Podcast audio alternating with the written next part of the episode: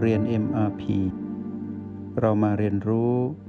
การมีสติกับ Master T ที่ที่นี่ทุกวัน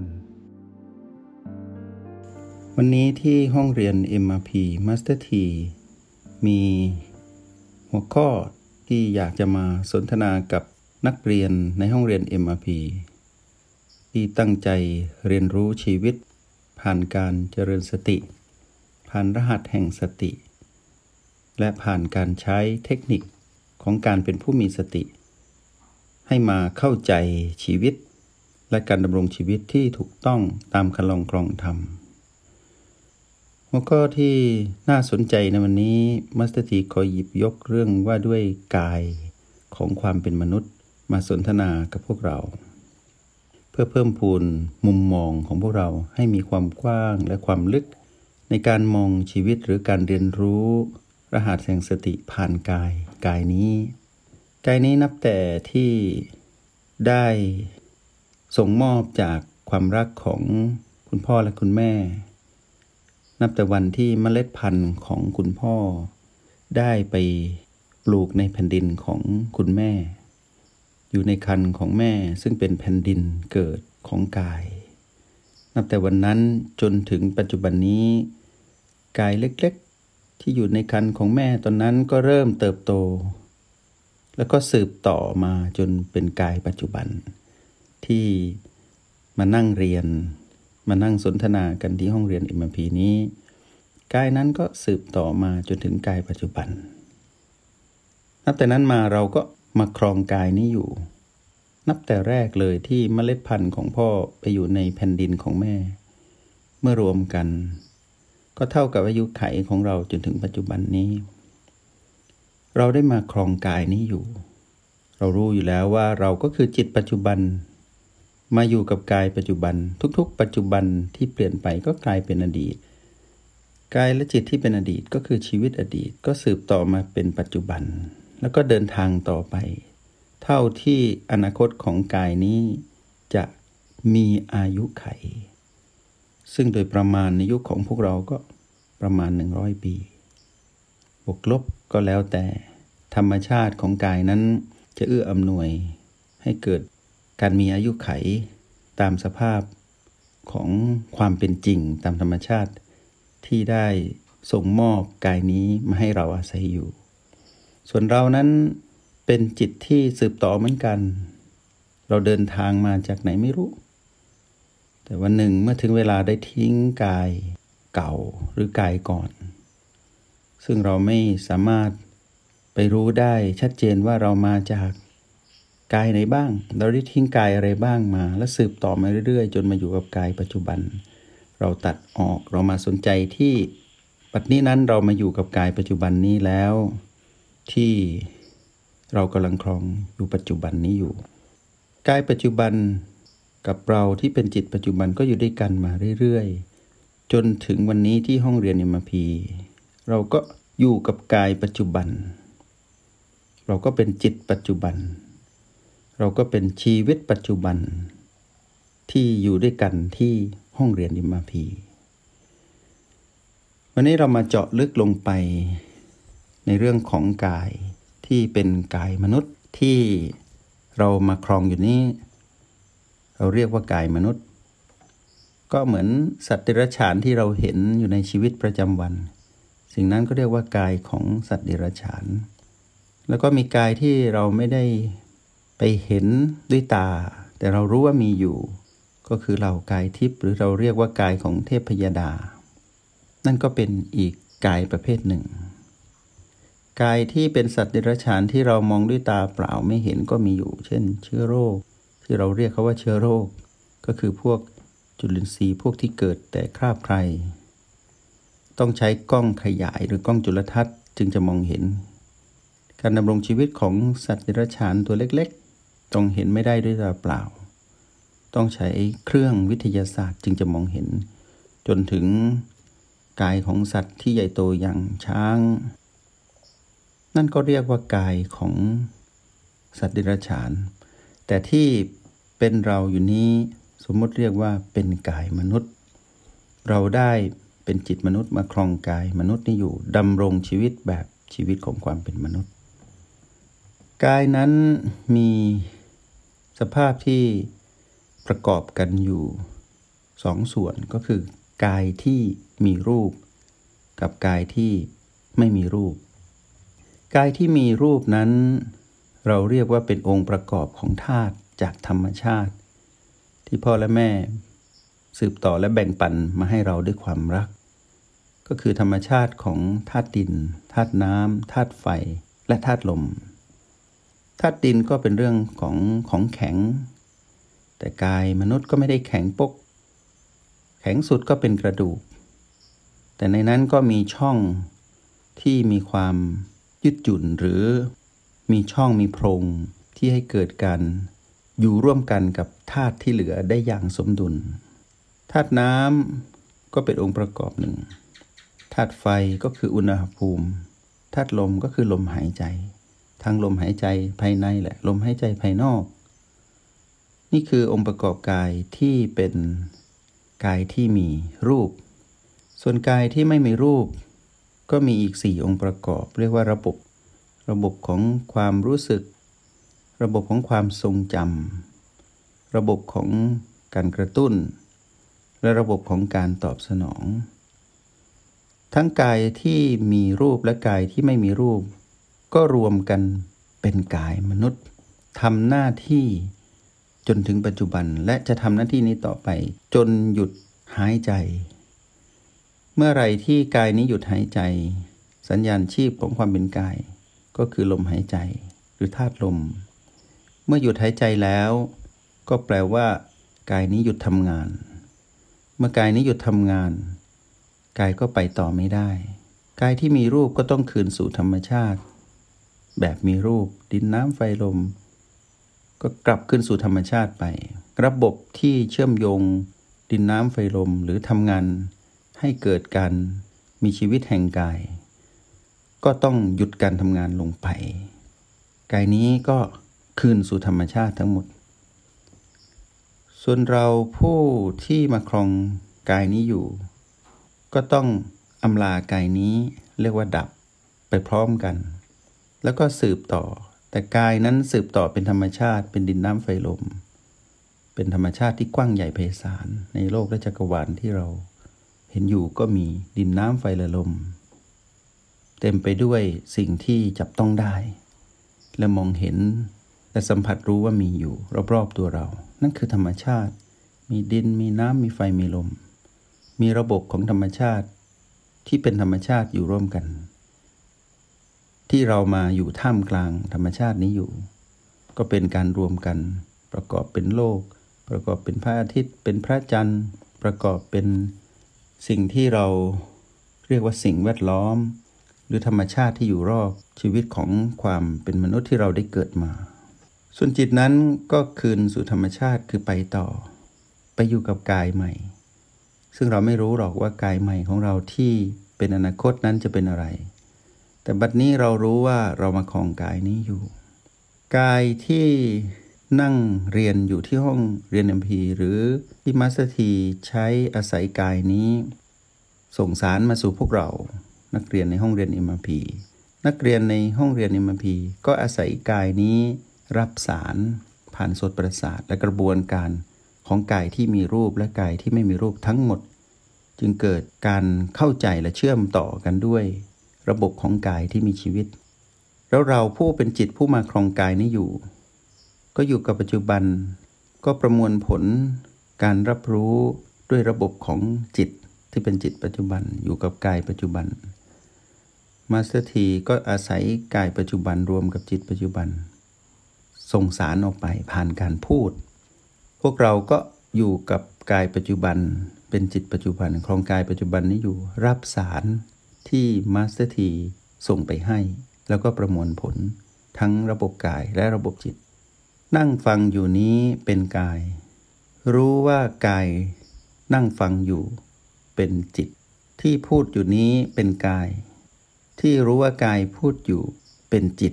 อย่างนี้เป็นต้น พอเรามองไปลึกๆในเรื่องของกายที่เป็นระบบเราจะเห็นว่ากายนี้อัศจรรย์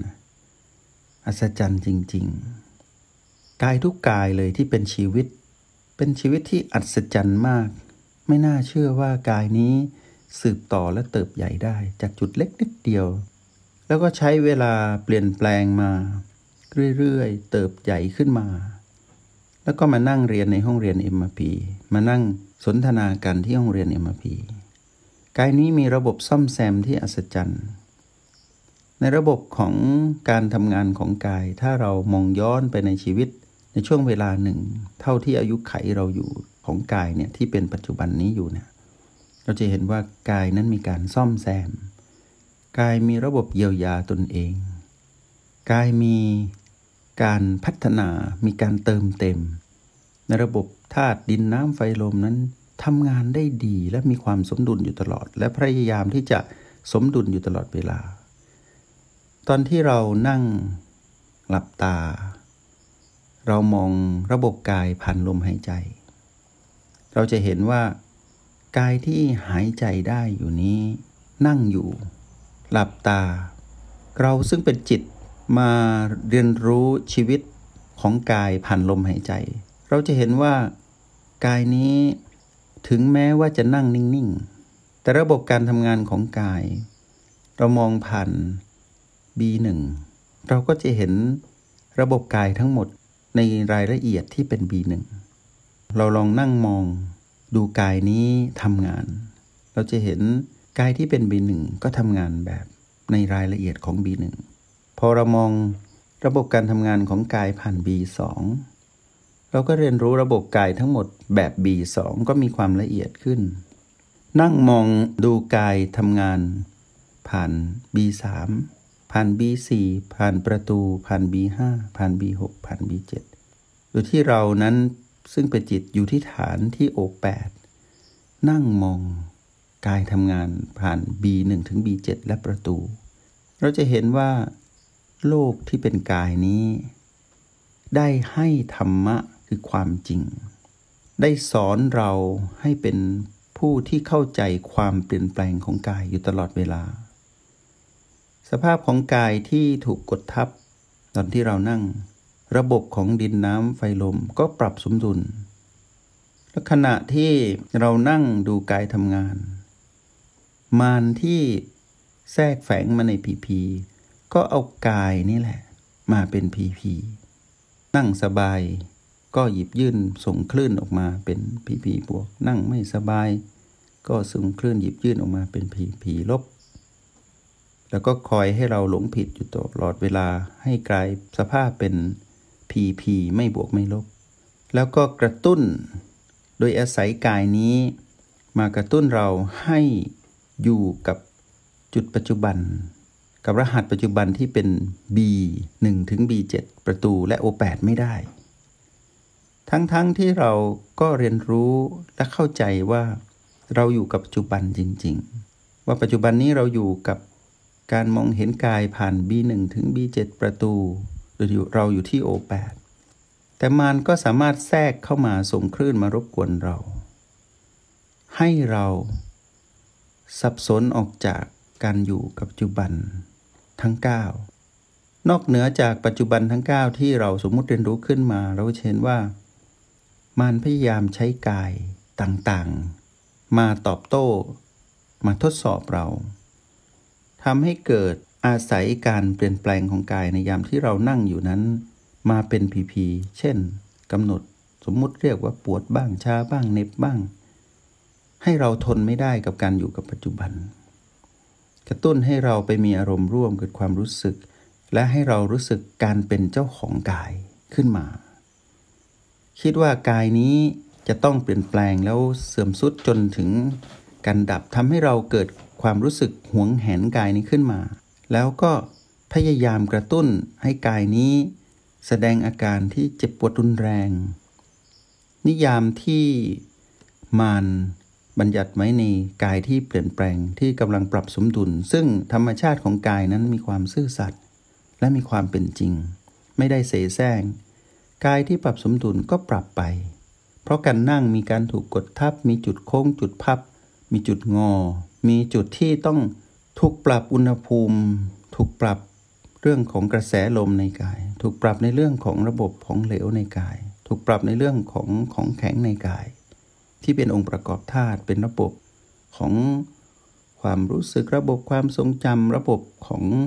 การกระตุ้นและระบบการตอบสนอง ซึ่งเป็นเรื่องของกายที่เป็นธรรมชาติที่สวยงาม บริสุทธิ์ และพยายามที่จะมีความ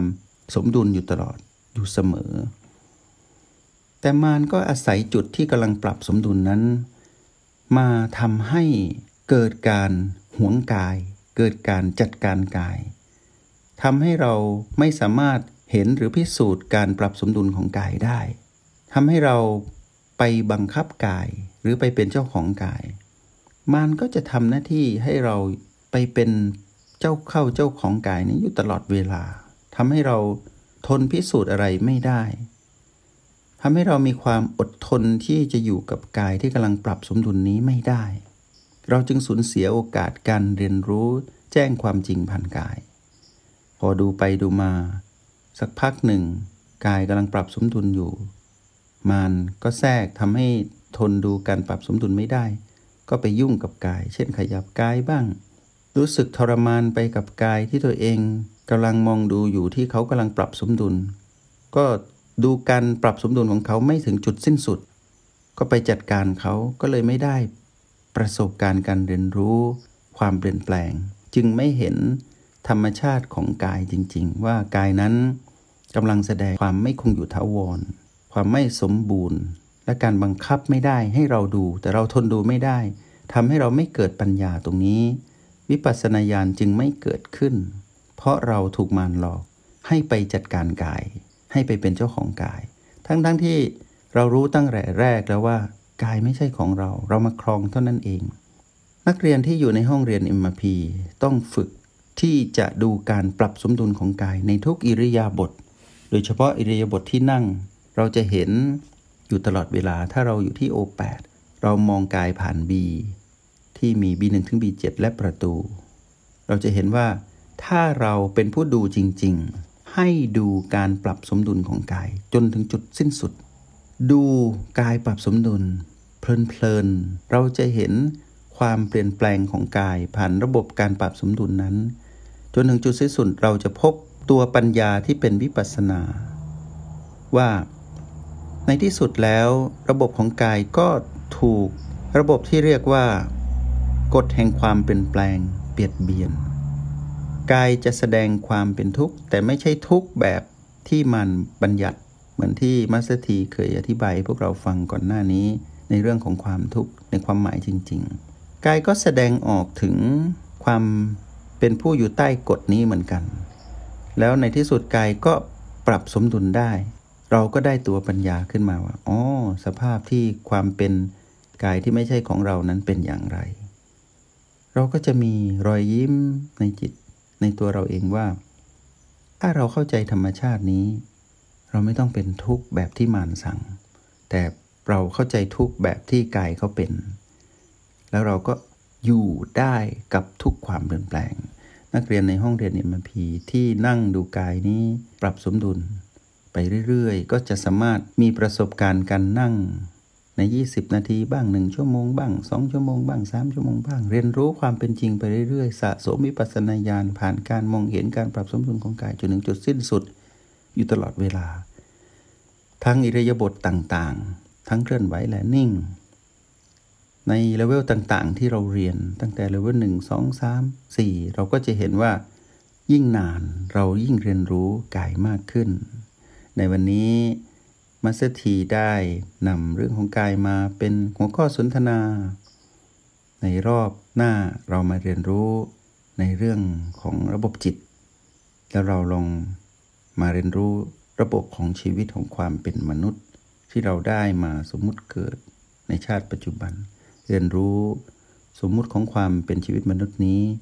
เพื่อเข้าไปรู้ความจริงผ่านสมมุติของความเป็นมนุษย์ แล้วไปเข้ารู้ความจริงในเรื่องของอริยสัจที่เป็นความรู้ของบุคคลผู้ประเสริฐที่พระพุทธเจ้าอยากให้เราไปเรียนรู้สิ่งนี้ไปเห็นแจ้งสิ่งนี้ ก็เรียนรู้ผ่าน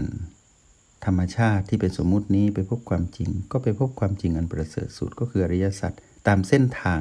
ที่เรียกว่าครรลองของธรรม วันนี้เรา หยุดการสนทนาไว้ตรงนี้ก่อน แล้วพบกันใหม่ที่โรงเรียน MRP กับ Master Tและขออนุโมทนาบุญ จงใช้ชีวิตอย่างมีสติทุกที่ทุกเวลา แล้วพบกันใหม่ ในห้องเรียน MRP กับ Master T